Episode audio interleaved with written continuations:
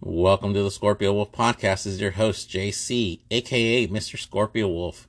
Thank you for joining me today. This is going to be episode, I believe, 12 of the podcast segments for the Twin Flame Journey. Uh, it started off talk. We started off talking about Scorpios, Scorpio characteristics. Uh, we started the definition of the differences between the three different relationship types, and then we kind of led on to my Twin Flame Journey.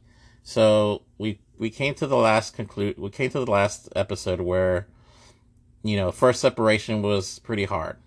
Um so we're moving into that that first reunion back with each other. And i, I gotta admit you know the first un- union back with my twin flame and this is we're still at a platonic level right? We haven't gone to that intimate or romantic level of the twin flame journey. It's mostly just the friendship. It's the friendship that i valued the most with her. Uh, and this is where it tends to get a little bit trickier because then you have those other emotions that start to play in and start to pull you to two two together more and more. And we used to hang we we hang we used to we hang we used to hang out a lot more outside of her work. Now this is uh because before that's the only place I would be able to go hang out with her. But then we started hanging out, you know, having lunches together. Uh, her son would come along, tag along with us, and it started it started off pretty good. Because like i said her son gained trust with me. Started sitting next to me. She was so she was so kind of surprised that her son would you know take a liking to me at such a early stage in our friendship. And to be trustworthy and to be able to sit next to me at you know at at lunch and not next to her all the time. So it was a surprise to her. It was an eye-opening experience for her. I you know, before from what I what I what I kind of conceived from what her telling me that, and so that bond between me and her son kind of got to the point where you know when they would go out together to the same place we would go we would have lunch together in downtown uh the downtown square um her son would ask like so are we meeting your friend? You know are we, we running into your friend. And she was kind of surprised and caught off guard by the fact that she would know he would know the friend that you know would go meet him at this at this restaurant. So that being said i kind of felt that her son had some connection had a connection with me kind of knew what's up. You know kids have a keen sense of you know what's going on with uh with their parents um especially their mothers. And i kind of felt that they that was a need she he kind of mentioned that to kind of bring that back into sight and I, I kind of it happened during the separation phase. So you know she told me about this later on and we i kind of got the fact that like you know you know her son really had some had a bond and kind of had an understanding of what was going on and you know it's something that she had said herself that she had never she doesn't take her son with her on these kind of dates. Or not i wouldn't say at dates but like you know, lunch, lunch, lunch, lunches and stuff like that. So that was that was a big surprise for me. So we did talk about while we are in this union, we did talk about what we missed out on each other's lives during a separation. Um, not much from her end, not much on my end. Um, I told her about some of the crazy, you know, meetups I met up with these Craigslist people and she was surprised that I even he would do that. She was like she would say that she would never do such a thing. She would never put herself out there like that.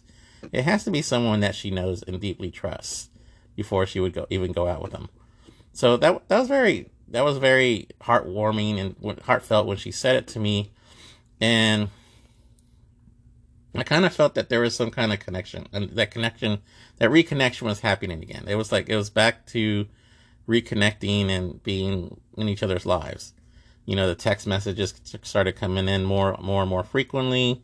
You know, snaps. You know, Snapchat is one of the app we were using, and so you know we would snap each other pictures and funny memes and stuff about zodiac signs. And she wasn't really uh, into astrology, but she would send me funny memes about my astrology sign, saying you know how a Scorpio is and and kind of kind of kind of show that to me and and we both laughed about it. But it was true. A lot of the stuff was true about what she had sent me for scorpios you know about being you know being one way and then having like some scorn uh, deep down emotions. Well, all this is going on when I'm trying to, you know, have this great communication with my twin flame. The other thing that was happening is that I had to deal with someone else with that was going through a twin flame journey, and that was my teacher friend. And she had told me a lot of stuff about how a twin flame journey is, the ups and downs, and I can really see that struggle between the her her and her twin flame and the constant back and forth the you know the change of emotions like the the waves up the roller coaster of the twin flame journey the ups the downs the separations the reunions. Uh, i got to see it, some of these reunions firsthand. And it's kind of it's kind of ironic because it kind of leads me into you know me figuring out my twin flame journey.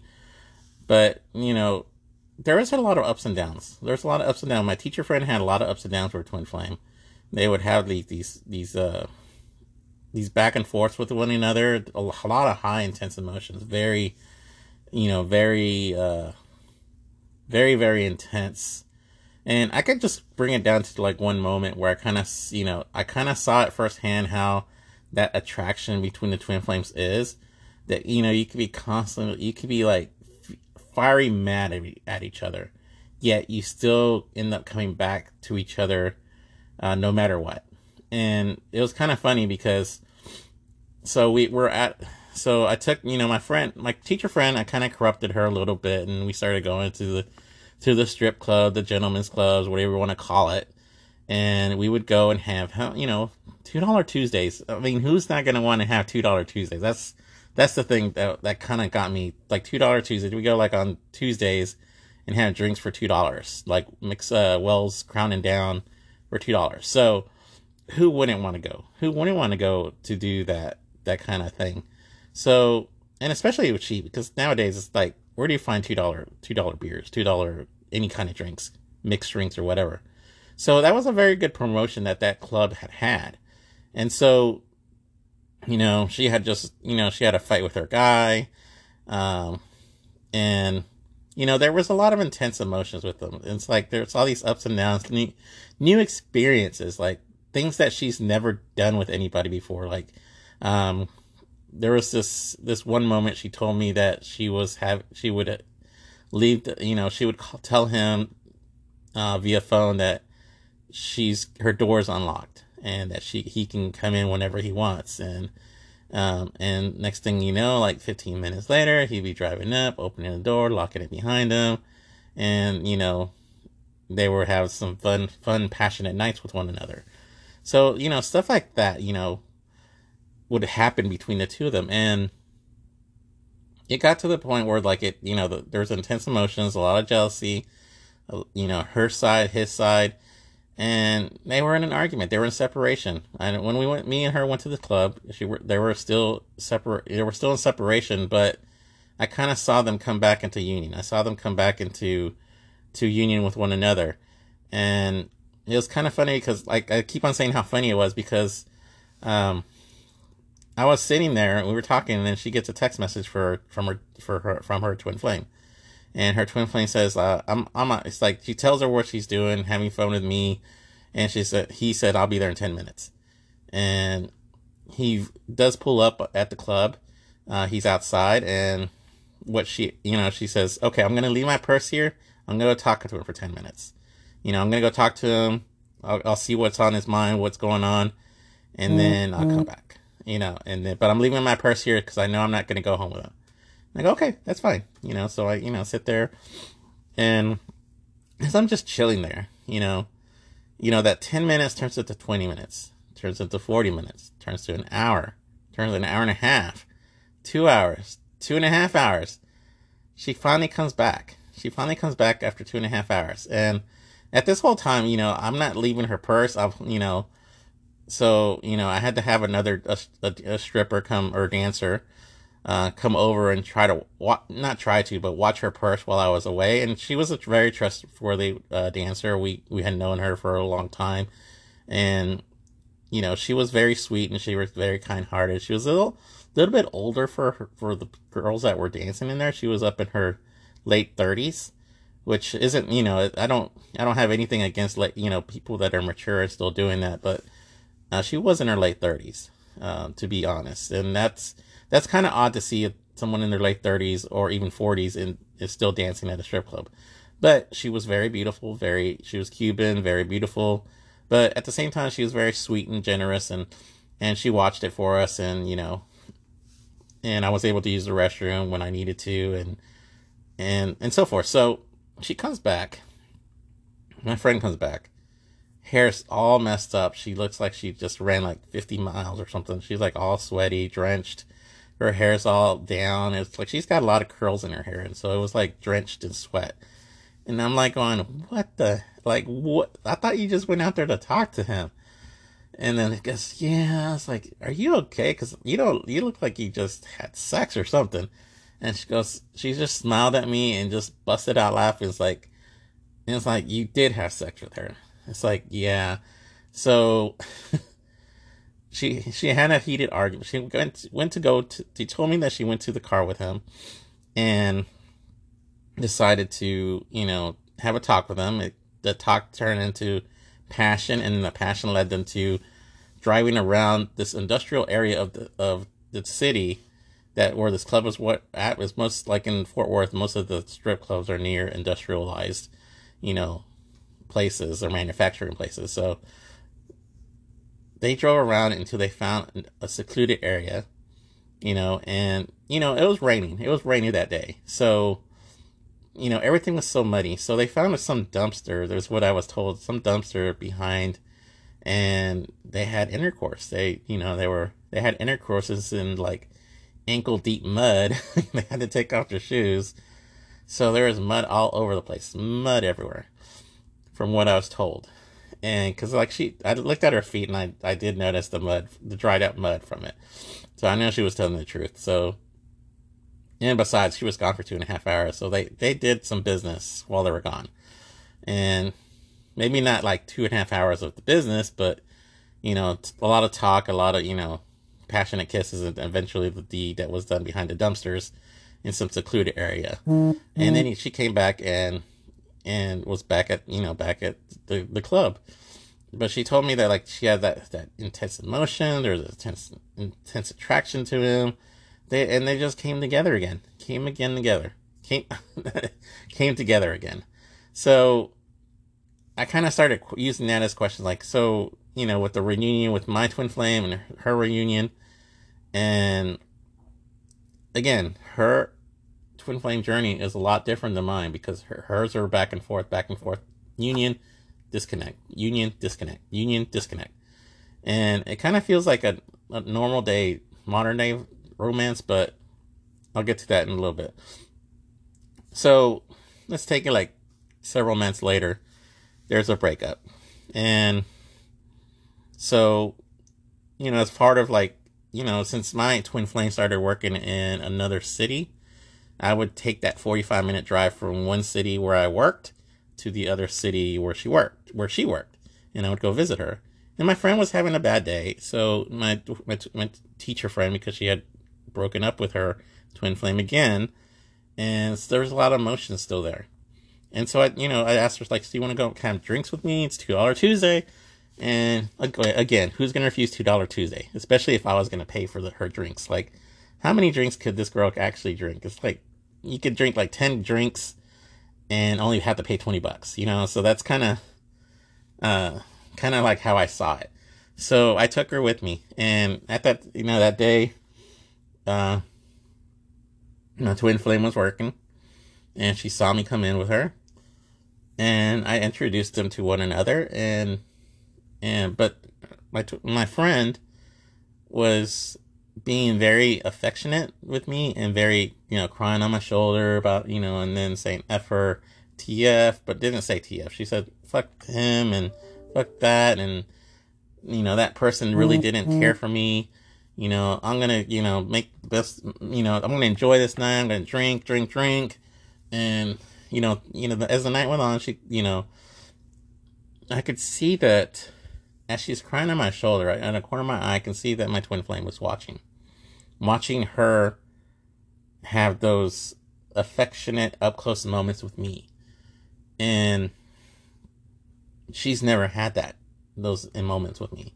She's never been able to lean her hand, you know, her head on my shoulder, cry anything out. She never got to do. She never had to do any of that with the, uh, and to, to you know, sum it all up, it kind of it kind of feels like you know there was something missing in her life, because here's myself, who's very you know Scorpio me, who's very reserved, yet I have another kind of version of her because they're both they were both cancers. You know, crying her sho- crying her heart out, you know, crying on my shoulder, throwing her arms around me, crying on my, sh- you know, ch- you know, near my chest, and she, I kind of felt that she felt that something was lacking from her. This was lacking from her life. She she was lacking that kind of, you know, that with me, and so her her friend, my uh, TF's friend, was actually still there, was out there at the club, her lesbian friend, and she was like she was she was taking drinks with us as well, and she kind of took her to you know. She kind of like was talking to my my uh my teacher friend, and they you know they're just talking, and and that's when she, my TF made that move. She made the move. Um, she got really close to me, came from behind me. Um, it's just kind of weird because like I I've never felt the like she had like her her ends of her hair is kind of curled up.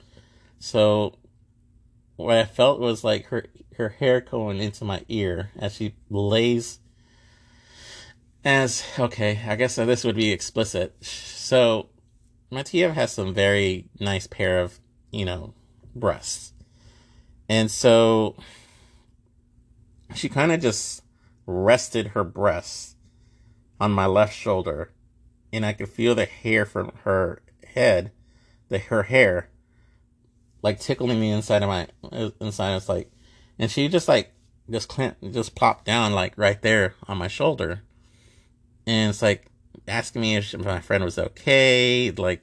Is there anything that we need? You know, stuff like that. She just, she made that move. She made that move. And so, it made me question her her true mm-hmm. motives like is this more than a friendship now because now she's touching me she's like we don't really touch each other we've been on all these dinner dates and you know been to luncheons um, yes her son was at most of those so i can see why there's no touching and stuff like that because she didn't want to give that wrong idea to her son or give her son hopes that there might be a, a strong male figure to look up to. And because like you know you have to protect your kids. You have to protect your kids no matter what. And you don't go introducing them to every single guy that you meet you know or date or whatever.